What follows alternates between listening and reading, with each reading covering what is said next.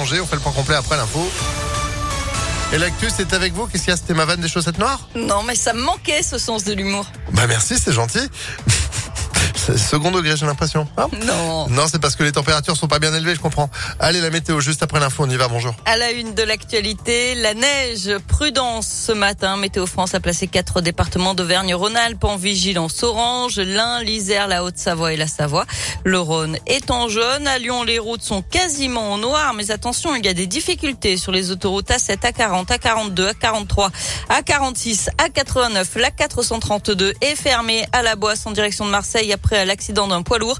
Le trafic des bus est perturbé ce matin à Lyon, mais aussi euh, celui des trains, notamment entre Bourg et Lyon et Mâcon-Lyon.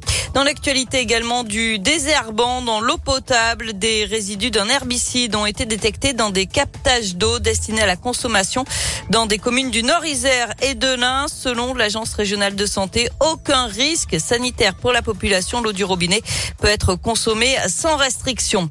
Près de 56 900 nouveaux cas de Covid en 24 heures en France, près de 700 nouveaux cas pour 100 000 habitants dans le Rhône et la situation est de plus en plus tendue dans les hôpitaux. Les plans blancs sont aux HCL. 30 à 50 des opérations non urgentes sont aujourd'hui déprogrammées et dans ce contexte, fini de danser, les discothèques ont désormais fermé leurs portes et ce pour au moins quatre semaines jusqu'à début janvier.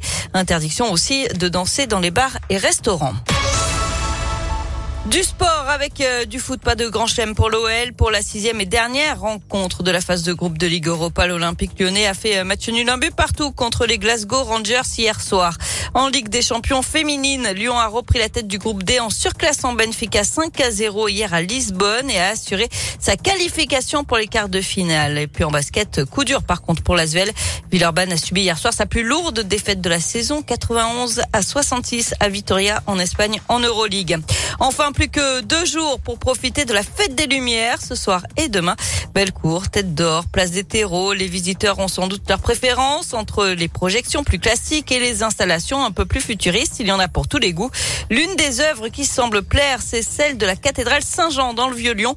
L'œuvre Iris sur la façade. En tout cas, elle ne laisse pas indifférent. Très joli, très coloré, euh, assez nouveau, la perception de la lumière, mais un peu surprenant quand même. Les lumières utilisent bien l'architecture. Il y a un dialogue entre les lumières et l'architecture. Tout est centré sur la rosace. Quand même, tout part de la rosace, la lumière qui descend. Ça fait un peu apocalypse quand il y a le, le gros soleil rouge là qui explose. À un moment, ça faisait numérique parce qu'il y avait que du bleu. C'est trop beau quand c'était sur l'architecture. Super super joli. Pour l'instant, c'est le meilleur qu'on ait fait. hein.